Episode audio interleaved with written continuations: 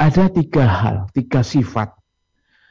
Apabila ketiga hal atau ketiga sifat tersebut ada dalam diri seseorang mukmin, maka ia akan bisa merasakan manisnya iman.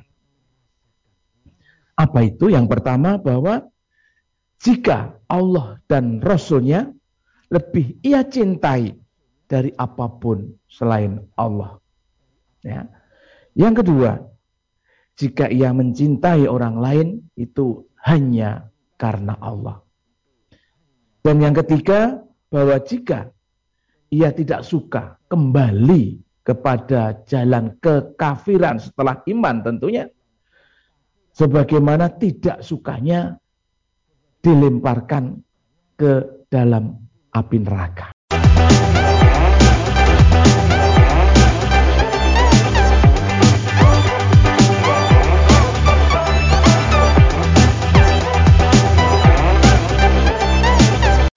Bismillahirrahmanirrahim. Assalamualaikum warahmatullahi wabarakatuh. Saudaraku pemirsa MTA TV di mana pun Anda berada, puji syukur Alhamdulillah senantiasa kita panjatkan kehadirat Allah Subhanahu wa Ta'ala atas limpahan karunia nikmat dan juga rahmatnya sehingga di pagi hari ini pemirsa kita bisa bertemu dan berjumpa kembali di acara yang spesial yaitu Fajar Hidayah. Pemirsa, mari kita manfaatkan waktu kita sebelum memulai aktivitas rutinitas kita Mari kita gunakan untuk senantiasa belajar, utamanya terkait dengan ilmu agama. Dan di hari Sabtu ini pemirsa kita nanti akan dibimbing oleh beliau Ustadz Dr. Sri Mulyana Magister Komputer. Dan Alhamdulillah hari ini kita sudah terhubung dengan beliau melalui aplikasi meeting online. Langsung saja kita sapa. Assalamualaikum warahmatullahi wabarakatuh. Waalaikumsalam warahmatullahi wabarakatuh. Kabar sehat baik Ustadz hari ini?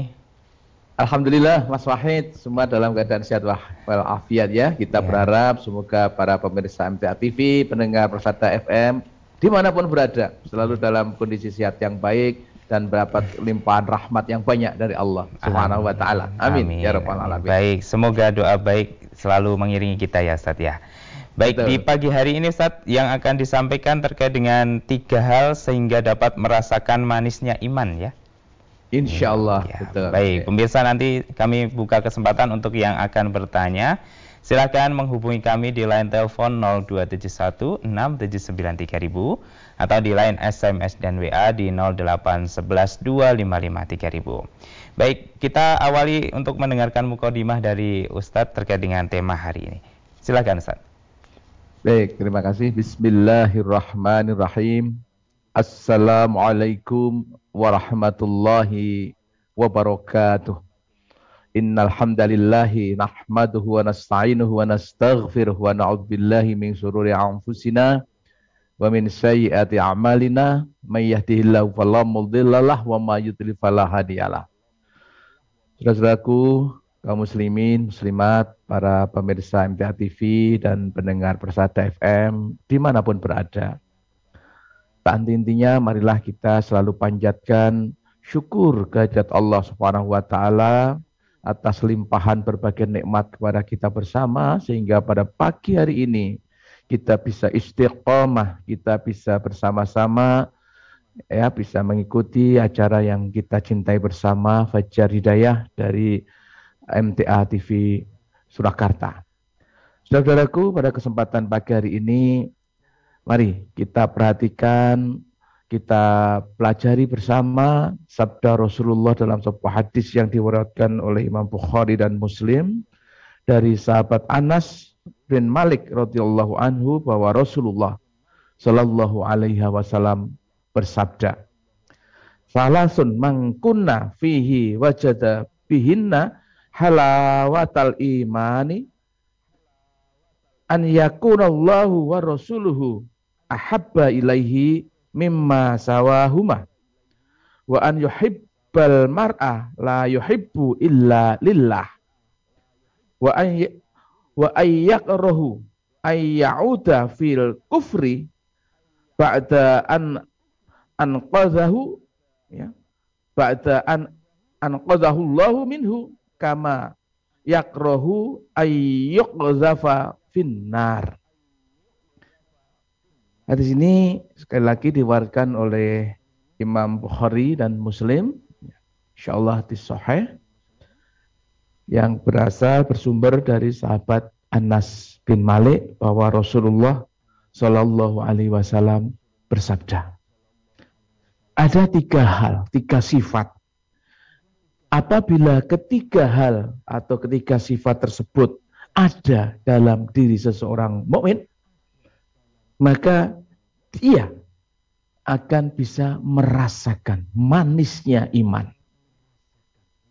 Apa itu? Yang pertama bahwa jika Allah dan Rasulnya lebih ia cintai dari apa pun selain Allah.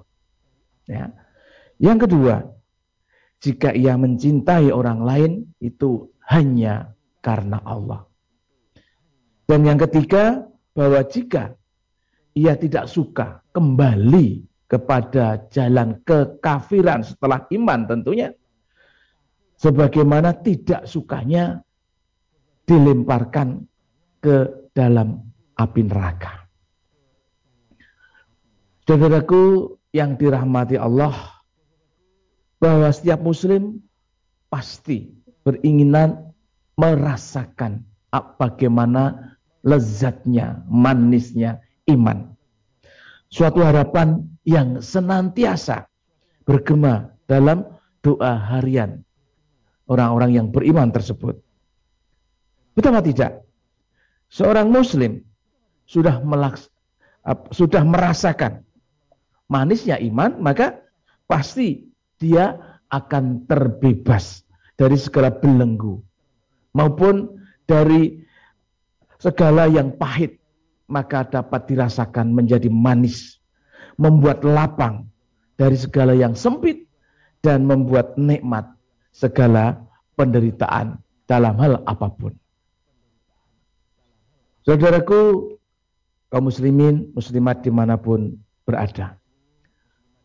Nah, untuk meraih hal tersebut, maka sesuai dengan nasihat atau hadis dari Rasulullah Sallallahu Alaihi Wasallam bahwa seorang mukmin harus memiliki tiga sifat. Yang pertama tadi adalah mencintai Allah dan Rasulnya lebih dari keduanya. Yang kedua tadi adalah mencintai seseorang karena Allah. Sedang yang ketiga tadi disebutkan adalah tidak suka kembali kepada jalan kekafiran setelah mendapatkan petunjuk sebagaimana tidak sukanya dia dilemparkan ke api neraka. Sekarang marilah kita lihat satu demi satu dari tiga hal tadi. Yang pertama adalah mencintai Allah dan Rasulnya. Saudaraku kaum muslimin muslimat di mana pun berada. Mencintai Allah dan Rasulnya secara tulus, ikhlas, penuh totalitas adalah menjadi syarat utama apabila seorang mukmin berharap merasakan apa itu manisnya iman kecintaan kepada Allah dan Rasulnya harus melebihi kecintaannya kepada apa pun dan siapa pun. Artinya apa?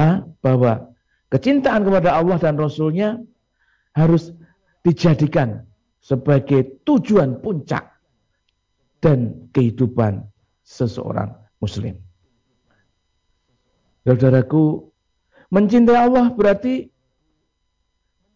kejujuran mengakui dengan hati dan jiwa kita ini dengan pikiran dan lisan dan tingkah laku bahwa Allah Subhanahu wa taala merupakan zat yang menciptakan manusia dalam kehidupan ini. Kita bersama ini adalah ciptaan Allah.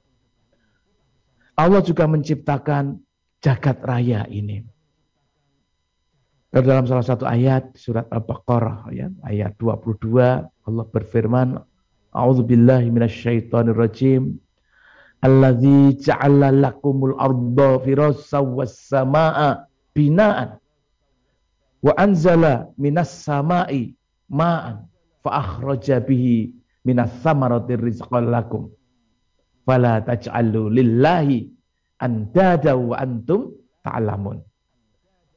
Yaitu zat Allah adalah zat yang menciptakan bumi ini sebagai hamparan dan langit sebagai atap. Ya, dan yang menurunkan air hujan dari langit. Ya, setelah air hujan itu turun lalu beliau dia menumbuhkan ya dari bumi itu berbagai jenis buah-buahan sebagai rezeki bagi manusia. Itulah zat Allah di mana kita harus mencintai Allah. Saudara-saudaraku yang dirahmati Allah, seorang muslim yang mencintai Allah sepenuh hati, ia hanya akan menggantungkan hidupnya kepada Allah semata. Dan dia tidak akan pernah mensekutukan Allah. Maka dari ayat tadi dilanjutkan, "Fala taj'alu lillahi andada wa antum ta'lamun." Maka janganlah sekali-kali kamu menjadikan untuk Allah itu sekutu-sekutu sedang kamu mengetahuinya. Allah adalah menjadi tolak ukur dan muara akhir dari segala amal ibadahnya.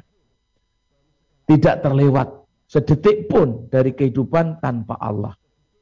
Dan dia tidak akan mudah terpengaruh dengan godaan materi karena ia yakin bahwa Allah maha kaya dan hidupnya sudah dijamin oleh Allah subhanahu wa ta'ala. Kemudian, kenapa kita harus juga mencintai Rasulullah? Karena salah satu yang dituntunkan dan disampaikan oleh Allah, Rasulullah adalah pribadi agung yang sempurna. Sosok yang terjaga dari segala dosa. Sebagai suri toladan terbaik bagi seluruh manusia. Sebagai nabi di akhir zaman. Yang mampu ya memberi tuntunan untuk bisa menyelamatkan umat manusia dari jalan-jalan alam jahiliyah menuju ke alam yang penuh cahaya dari Allah Subhanahu wa taala. Saya rasa dalam satu ayat yang sudah sangat populer dan kita semuanya insya Allah sudah hafal ya di surat uh, Al-Ahzab ya surat ke-33 ayat 21 ya Allah berfirman a'udzubillahi minasyaitonirrajim laqad kana lakum fi rasulillahi uswatun hasanah. Liman kana yarjullah wal yaumal akhir akhirah wa dzakarallaha katsiran. Dan sungguh telah ada pada diri Rasulullah itu adalah suri toladan yang baik. Ya, bagi kamu sekalian, bagi kita semuanya ini. Siapa? Yaitu bagi orang-orang yang mengharap rahmat dari Allah dan kedatangan hari kiamat serta orang-orang yang banyak mengingat Allah. Saudaraku yang dirahmati Allah. Di samping itu, mencintai Rasulullah merupakan perwujudan dari cinta manusia kepada Allah Subhanahu wa taala. Dalam kaitan ini firman Allah dalam surat Ali Imran ya. Surat ketiga ayat 31 Allah berfirman, A'udzu billahi minasyaitonir rajim. Qul in kuntum tuhibbunallah fattabi'uni yuhibbukumullah wa yaghfir lakum dzunubakum. Wallahu ghafurur rahim. Ya, yang artinya katakanlah ya pada Nabi Muhammad SAW, jika kamu mencintai Allah, maka ikutilah aku, ikutilah Rasulullah Shallallahu Alaihi Wasallam. Ya, maka saya Allah akan mencintai kamu dan akan mengampuni segala dosa-dosa kamu. Allah Maha Pengampun, lagi Maha Penyayang. Saudaraku yang dirahmati oleh Allah. Sebagai bentuk perwujudan kecintaan kepada Allah dan Rasulnya, maka tidak ada jalan lain bagi kita kecuali dengan secara totalitas, dengan kesungguhan hati, kita melaksanakan semua perintah Allah dan menjauhi semua larangan-larangannya dan menjadikan Rasulullah sebagai suri tauladan dalam kehidupan sehari-hari kita. Akhirnya kita harus senantiasa berdoa agar kita mampu mencintai Allah ya secara kafah sebagaimana doa yang diajarkan oleh Rasulullah ya Allahumma inni as'aluka hubbaka wa hubba man yuhibbuka wa kula amalin yuqarribuni illa hubbika. Ya. Ya Allah, aku mohon cintamu dan cinta orang-orang yang mencintaimu dan segala amalan yang mendekatkan diriku kepada cintamu. Masya Allah. Ya. Dari riwayat hadis At-Tirmidzi. Saudaraku yang dirahmati oleh Allah. Sedangkan yang kedua adalah mencintai sesama hanya karena Allah. Mencintai sesama hanya karena Allah artinya harus mencintai itu dasarnya karena Allah, bukan cinta yang dasarkan hawa nafsu, bukan cinta yang dasarnya duniawi. Mencintai seseorang karena memang Allah memerintahkan untuk mencintai orang tersebut. Ya, artinya mencintai selalu dalam jalan Allah, dalam jalan kebaikan, selalu dalam jalan yang diridhoi oleh Allah Subhanahu wa taala.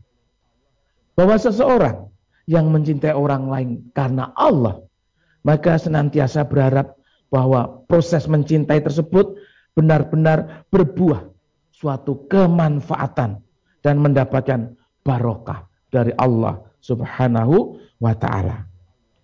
Saudaraku, menyintai orang lain karena Allah menjadi sebuah barometer kesempurnaan keimanan seseorang. Semakin ia mencintai orang lain karena Allah, semakin sempurnalah iman dia kepada Allah. Oleh karena itu, saudaraku, amalan ya amatlah merugi seseorang yang mencintai orang lain bukan karena Allah. Ya.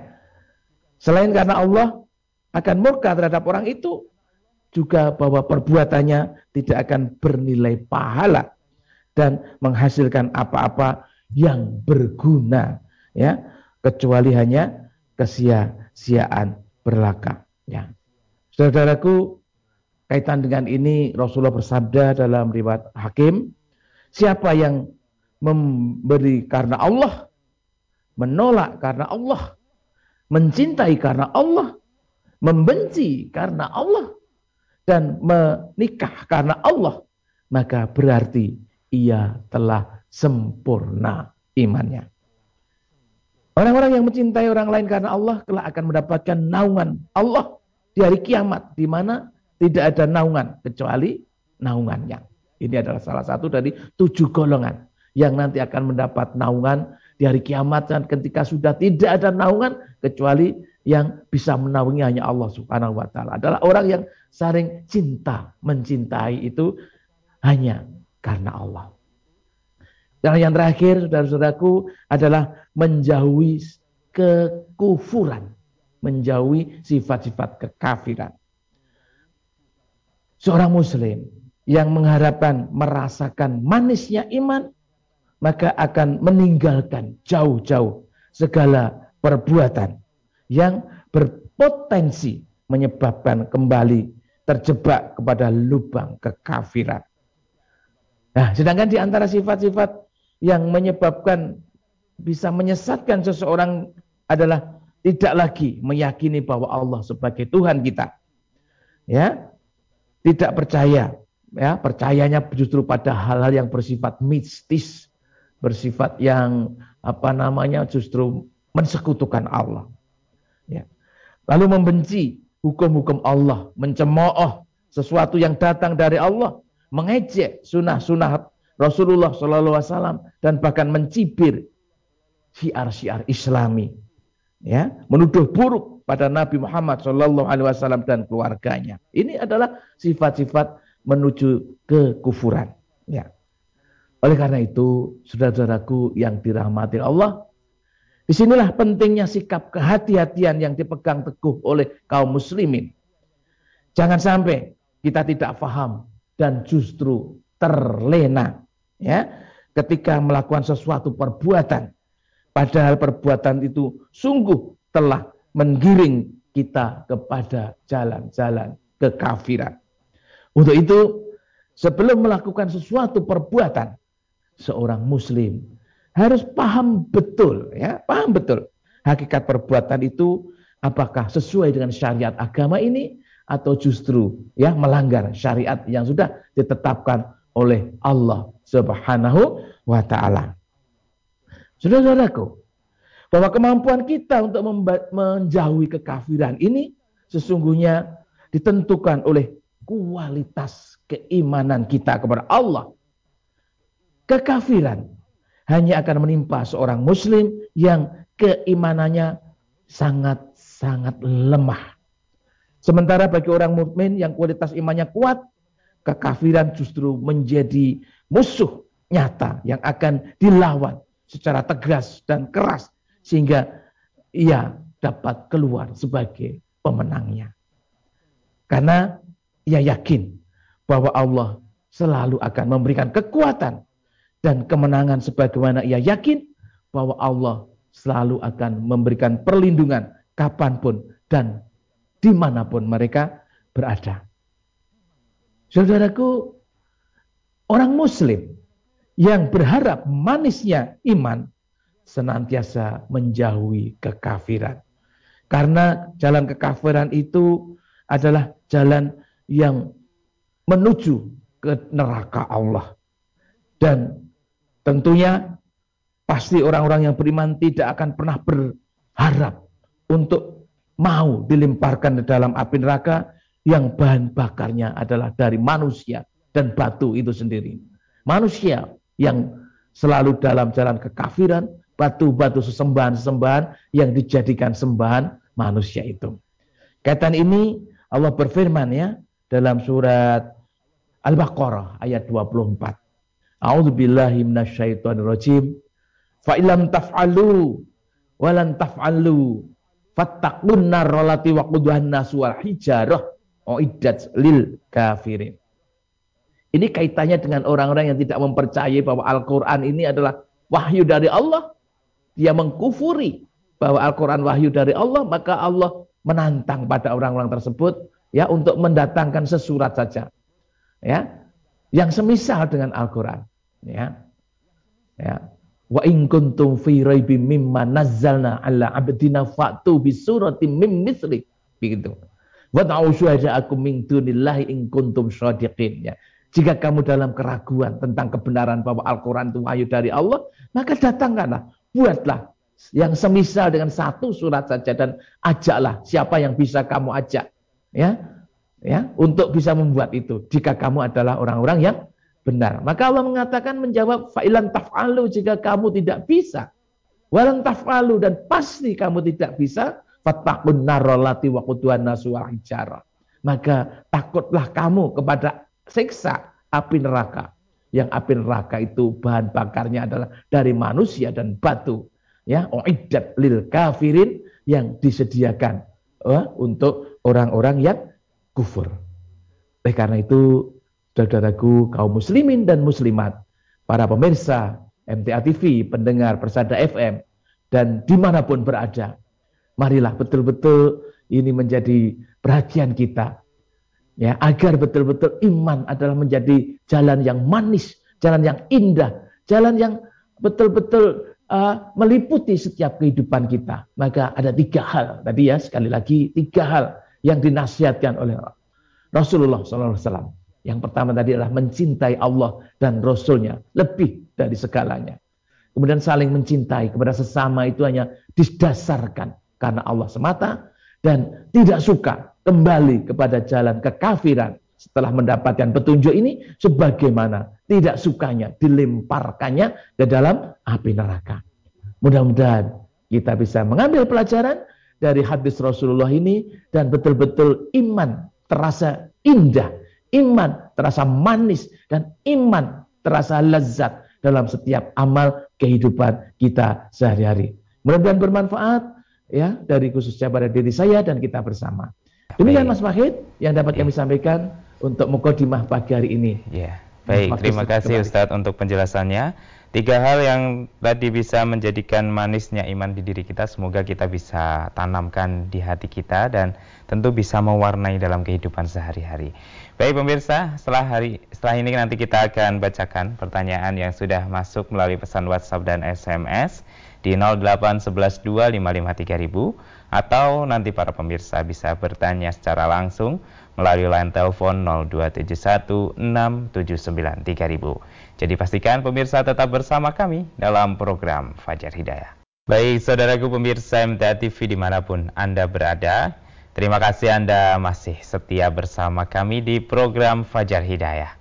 Di pagi hari ini kita masih bersama dengan Ustadz Dr. Sri Mulyana, Magister Komputer, serta juga masih memberikan kesempatan untuk para pemirsa yang ingin bertanya Silakan menghubungi kami di line telepon 02716793000 atau di pesan WhatsApp dan SMS di 08112553000.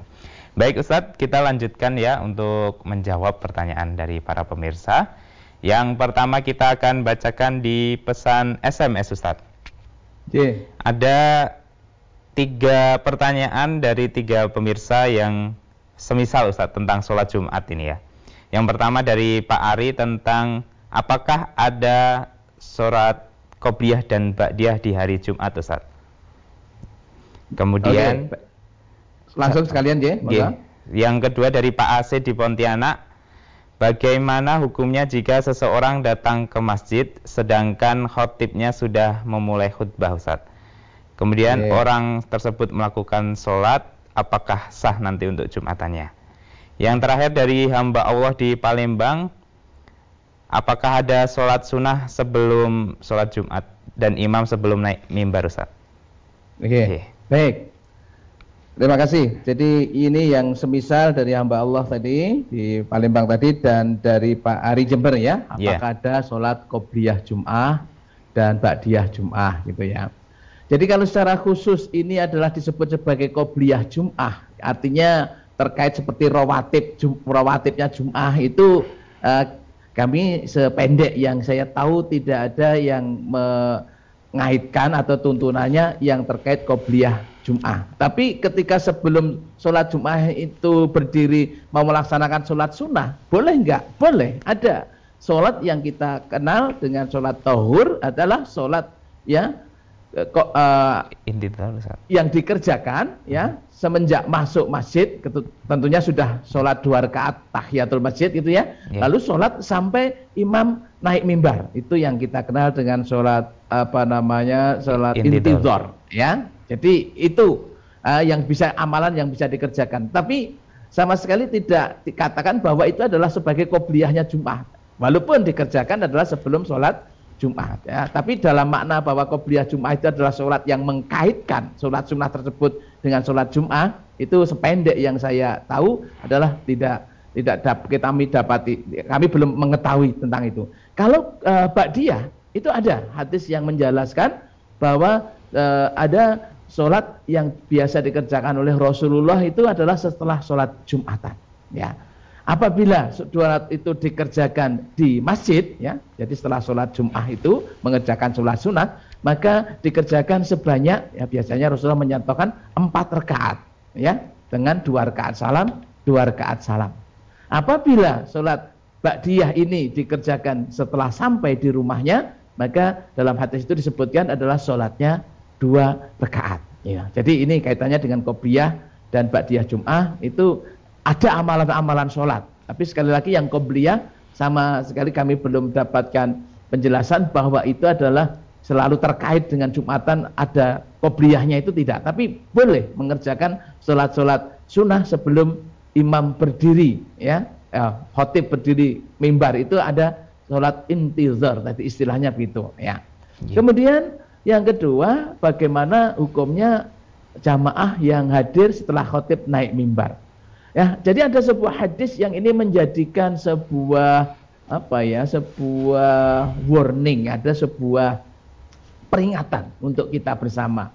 Yang menyatakan bahwa ketika mimbar uh, khotib sudah naik mimbar itu maka malaikat pencatat itu sudah mulai menutup catatannya dan juga sama-sama memperhatikan apa yang disampaikan oleh khotib tersebut. Ya, ini hanya sekedar ini tentunya menjadi perhatian kita ya. Sebaiknya kita mengusahakan ya sholat Jum'ah yang seminggu sekali itu pun jangan sampai kita datang terlambat.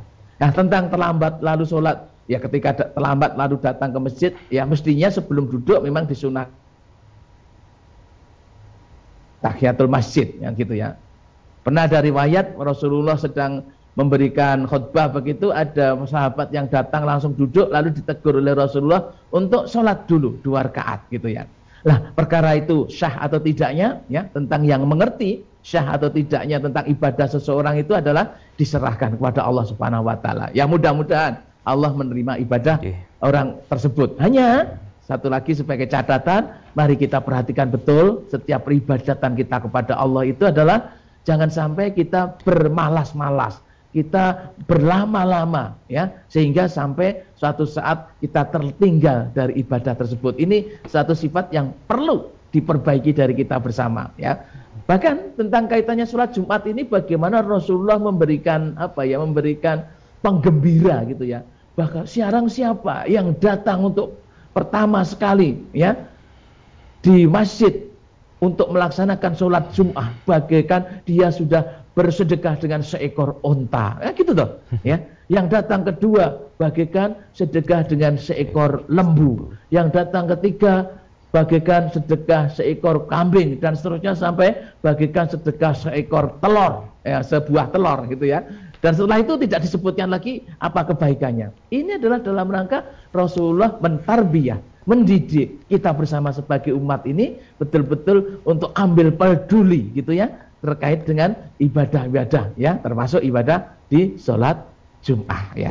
Berkatan, mudah-mudahan sudah menjawab pertanyaan dari saudara-saudaraku semuanya. Demikian penjelasan dari Ustadz terkait dengan pertanyaan dari Pak Ari di Jember, Pak Ase di Pontianak, dan hamba Allah di Palembang. Semoga bisa dipahami.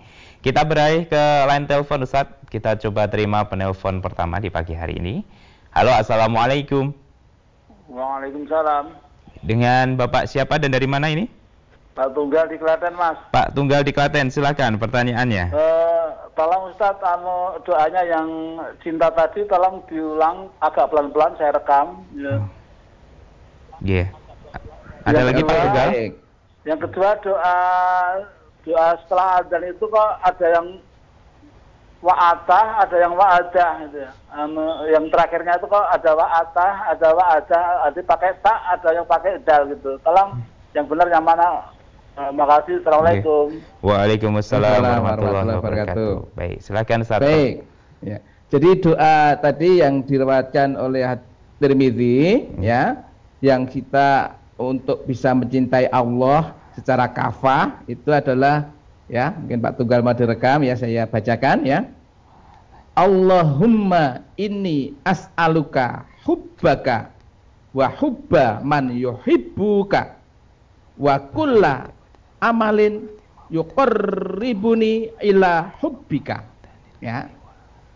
Yang artinya adalah ya Allah, aku minta cintamu dan cinta orang yang mencintaimu. Masya Allah ya. Ini memohon pada Allah untuk mendapatkan cintanya Allah dan cintanya orang-orang yang mencintai Allah, gitu ya. Ya, dan segala amalan yang mendekatkan diriku pada cintamu, ya cintamu gitu ya. Itu hadis riwayat Tirmizi ya. Nah, tentang doa setelah azan ya nanti bisa dibaca brosurnya lagi Pak Tunggal ya. Ya. Kalau hmm. yang se saya tahu wa'at tah ya ah, mungkin mungkin ya, saya saya juga juga bagi perlu cek lagi yang selama ini apa Allahumma rabbahati tawati tamah wa salatil qa'imah ati Muhammadani wasilata wal fadilah wa ba'athu maqamam mahmudah ya ya eh sorry sorry salah ya. Uh, Allahumma rabbahati ta'wati tamah wa salatil qa'imah. Ati Muhammadani wasilata wal fadilah wa ba'ath. Apa? itu? Ya saya eh, jadi malah lupa gitu ya. Itu sangat bagus sekali yes, yang dituntunkan sudah setelah azan yang di TV kita itu ya. Itu disampaikan oleh Ustadz kita Ustadz Ahmadi. Itu sangat sangat sangat jelas rasa di sana. Di, di direkam saja dari rekamannya apa doa setelah azan yang ada di MTA TV itu sudah sangat bagus sekali gitu ya. Okay. Makatan Pak Tunggal ya.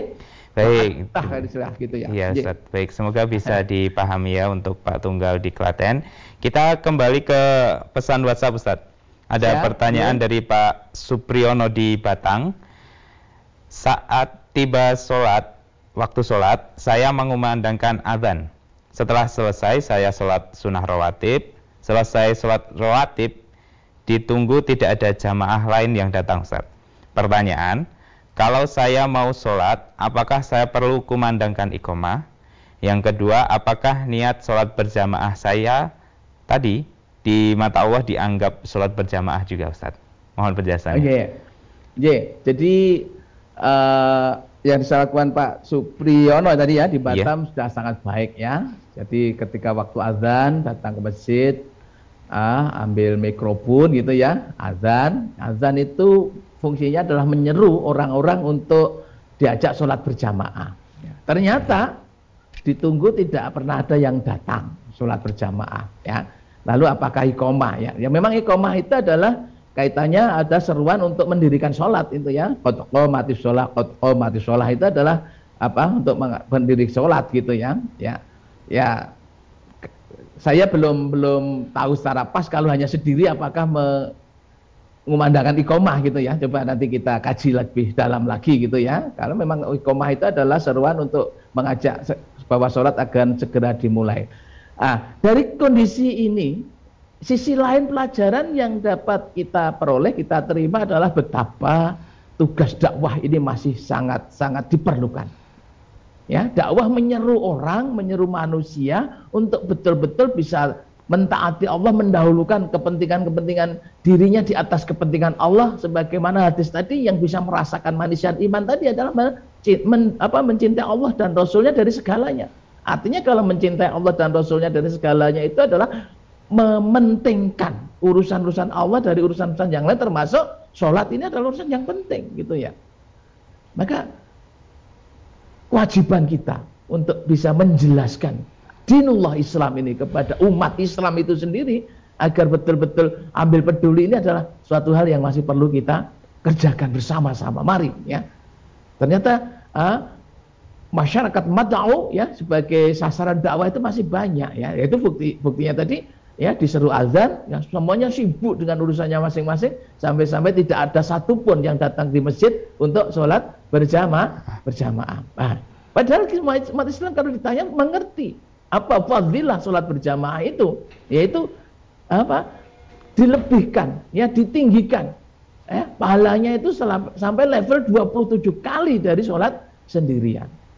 Ya keyakinan akan apa namanya hasungan-hasungan dari Allah semacam ini perlu kita tingkatkan pada diri kita. Sedangkan kita itu manakala ada promosi-promosi yang memberikan keuntungan lebih itu kita begitu apa namanya begitu getolnya untuk mengusahakan ya di urusan-urusan yang katanya dunia ini sedang janji Allah itu janji Rasulullah tidak pernah meleset dan tidak pernah keliru gitu lah ya okay. maka dari sisi lain yang dilakukan Pak Supriyono sudah sangat bagus ya ya ya ya bisa karena uh, mau sholat itu ada tuntunannya ikomah maka mau dibaca ikomah ya itu sudah pada tempatnya ketika mau sholat Nah, tentang niatnya tadi berjamaah lalu tidak ada jamaahnya, apakah dihitung jamaah? Serahkan saja untuk urusan pahala itu adalah di sisi Allah. Yang jelas kita bagaimana sudah melaksanakan sesuatu semaksimalnya menurut apa-apa yang sudah ditontonkan dalam agama itu yang dicontohkan oleh Rasulullah Shallallahu Alaihi Wasallam. Ya, ya. Pak Supriyono. Ya, baik, semoga bisa dipahami ya untuk Pak Supriyono tadi sudah dijelaskan oleh Ustaz terkait dengan pertanyaannya. Kita kembali ke line telepon Ustaz kita terima kembali pemirsa yang ingin bertanya. Halo, Assalamualaikum.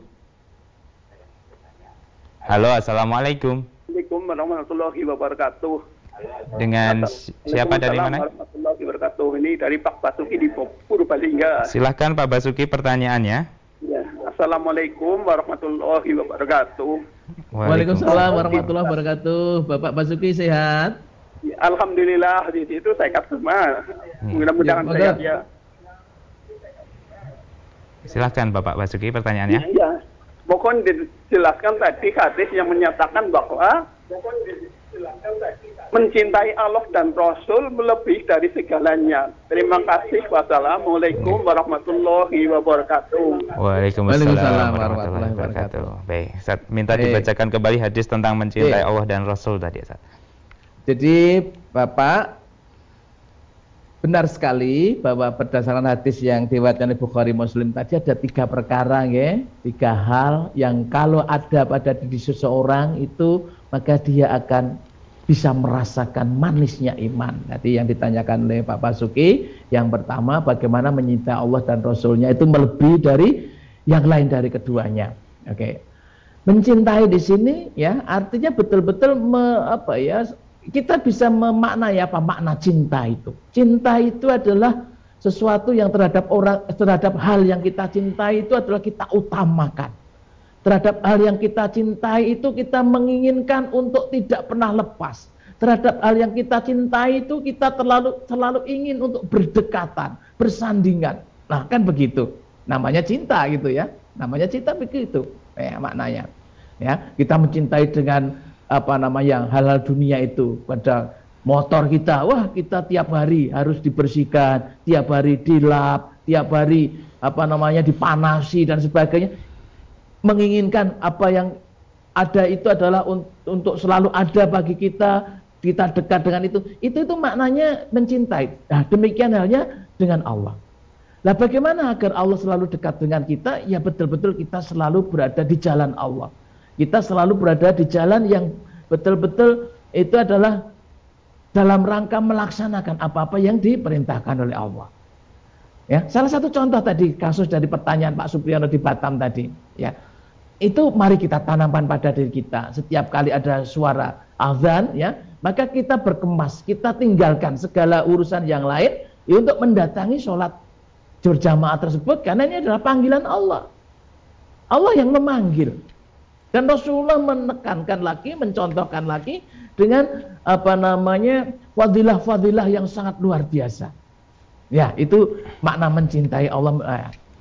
Artinya ketika Allah itu membutuhkan ya dalam arti kalau membutuhkan itu adalah memberi kesempatan kepada manusia untuk apa namanya melakukan itu ya kita menyambutlah dengan baik. Misalnya ya di bulan puasa Allah perintahkan kutiba alaikumusyyam kama kutiba alal ladzina min qablikum la'allakum tattaqun. Maka dengan senang hati kita apa namanya menyambut dan melaksanakan perintah Allah itu gitu ya.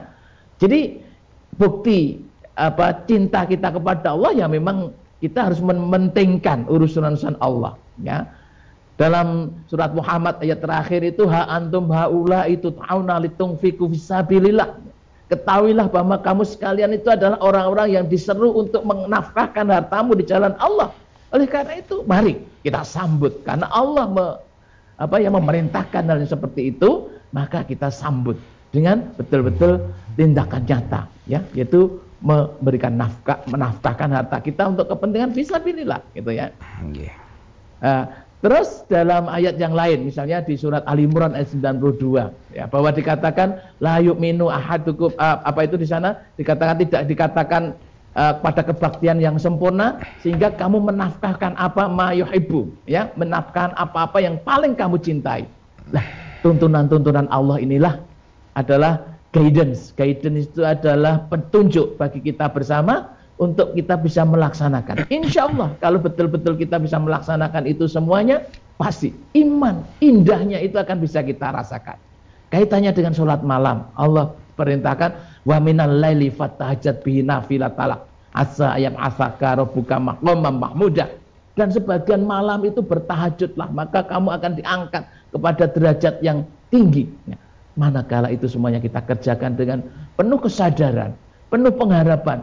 Insya Allah ya, insya Allah ya, itulah sebagai bentuk cinta kita kepada Allah dan Rasulullah ya. Mencatat Bapak Basuki mudah-mudahan bisa dipahami. Yes, semoga bisa dipahami untuk Bapak Basuki di Purbalingga.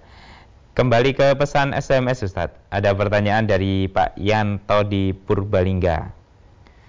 Saya mau tanya, saya jualan stroberi. Kalau dapat hasil saya zakati. Tapi uangnya saya masukkan amplop. Saya kasih tulisan hamba Allah zakat. Apakah yang saya lakukan ini sudah benar Ustaz? Mohon jawabannya. Iya.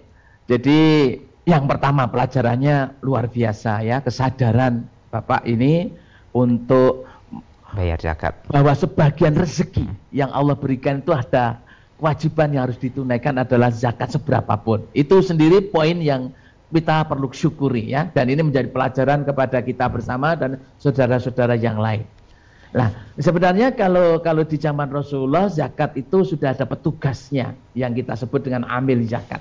maka membayar zakat itu adalah disampaikan kepada amil zakat karena ada apa ikrornya, ada doanya begitu ya kepada orang bagi orang yang menerima zakat itu adalah memberikan doa kepada orang yang membayarkan zakat. Itu pada kondisi ideal sebaiknya ya.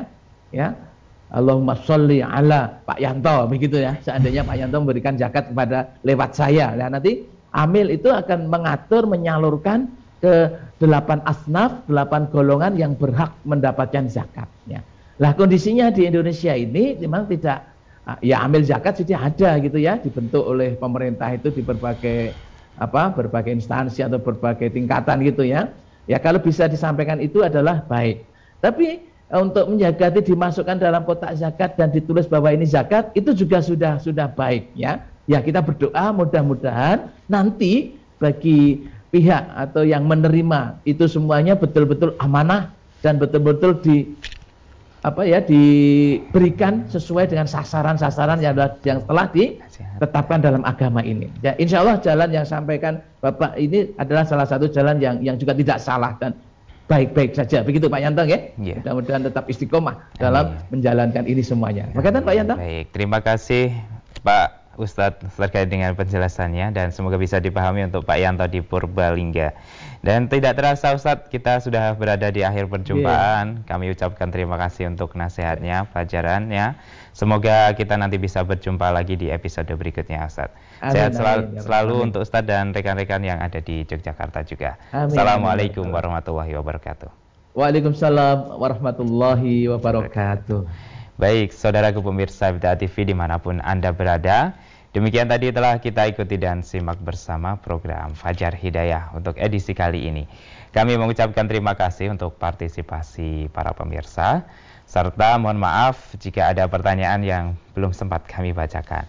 Serta jangan lupa untuk selalu menjaga kesehatan ya pemirsa, sehingga nanti kita bisa gunakan sehat ini untuk selalu mengoptimalkan ibadah kita.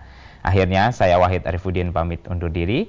Alhamdulillahirabbil alamin. Subhanakallahumma wa bihamdika asyhadu alla ilaha illa anta astaghfiruka wa atubu ilaik.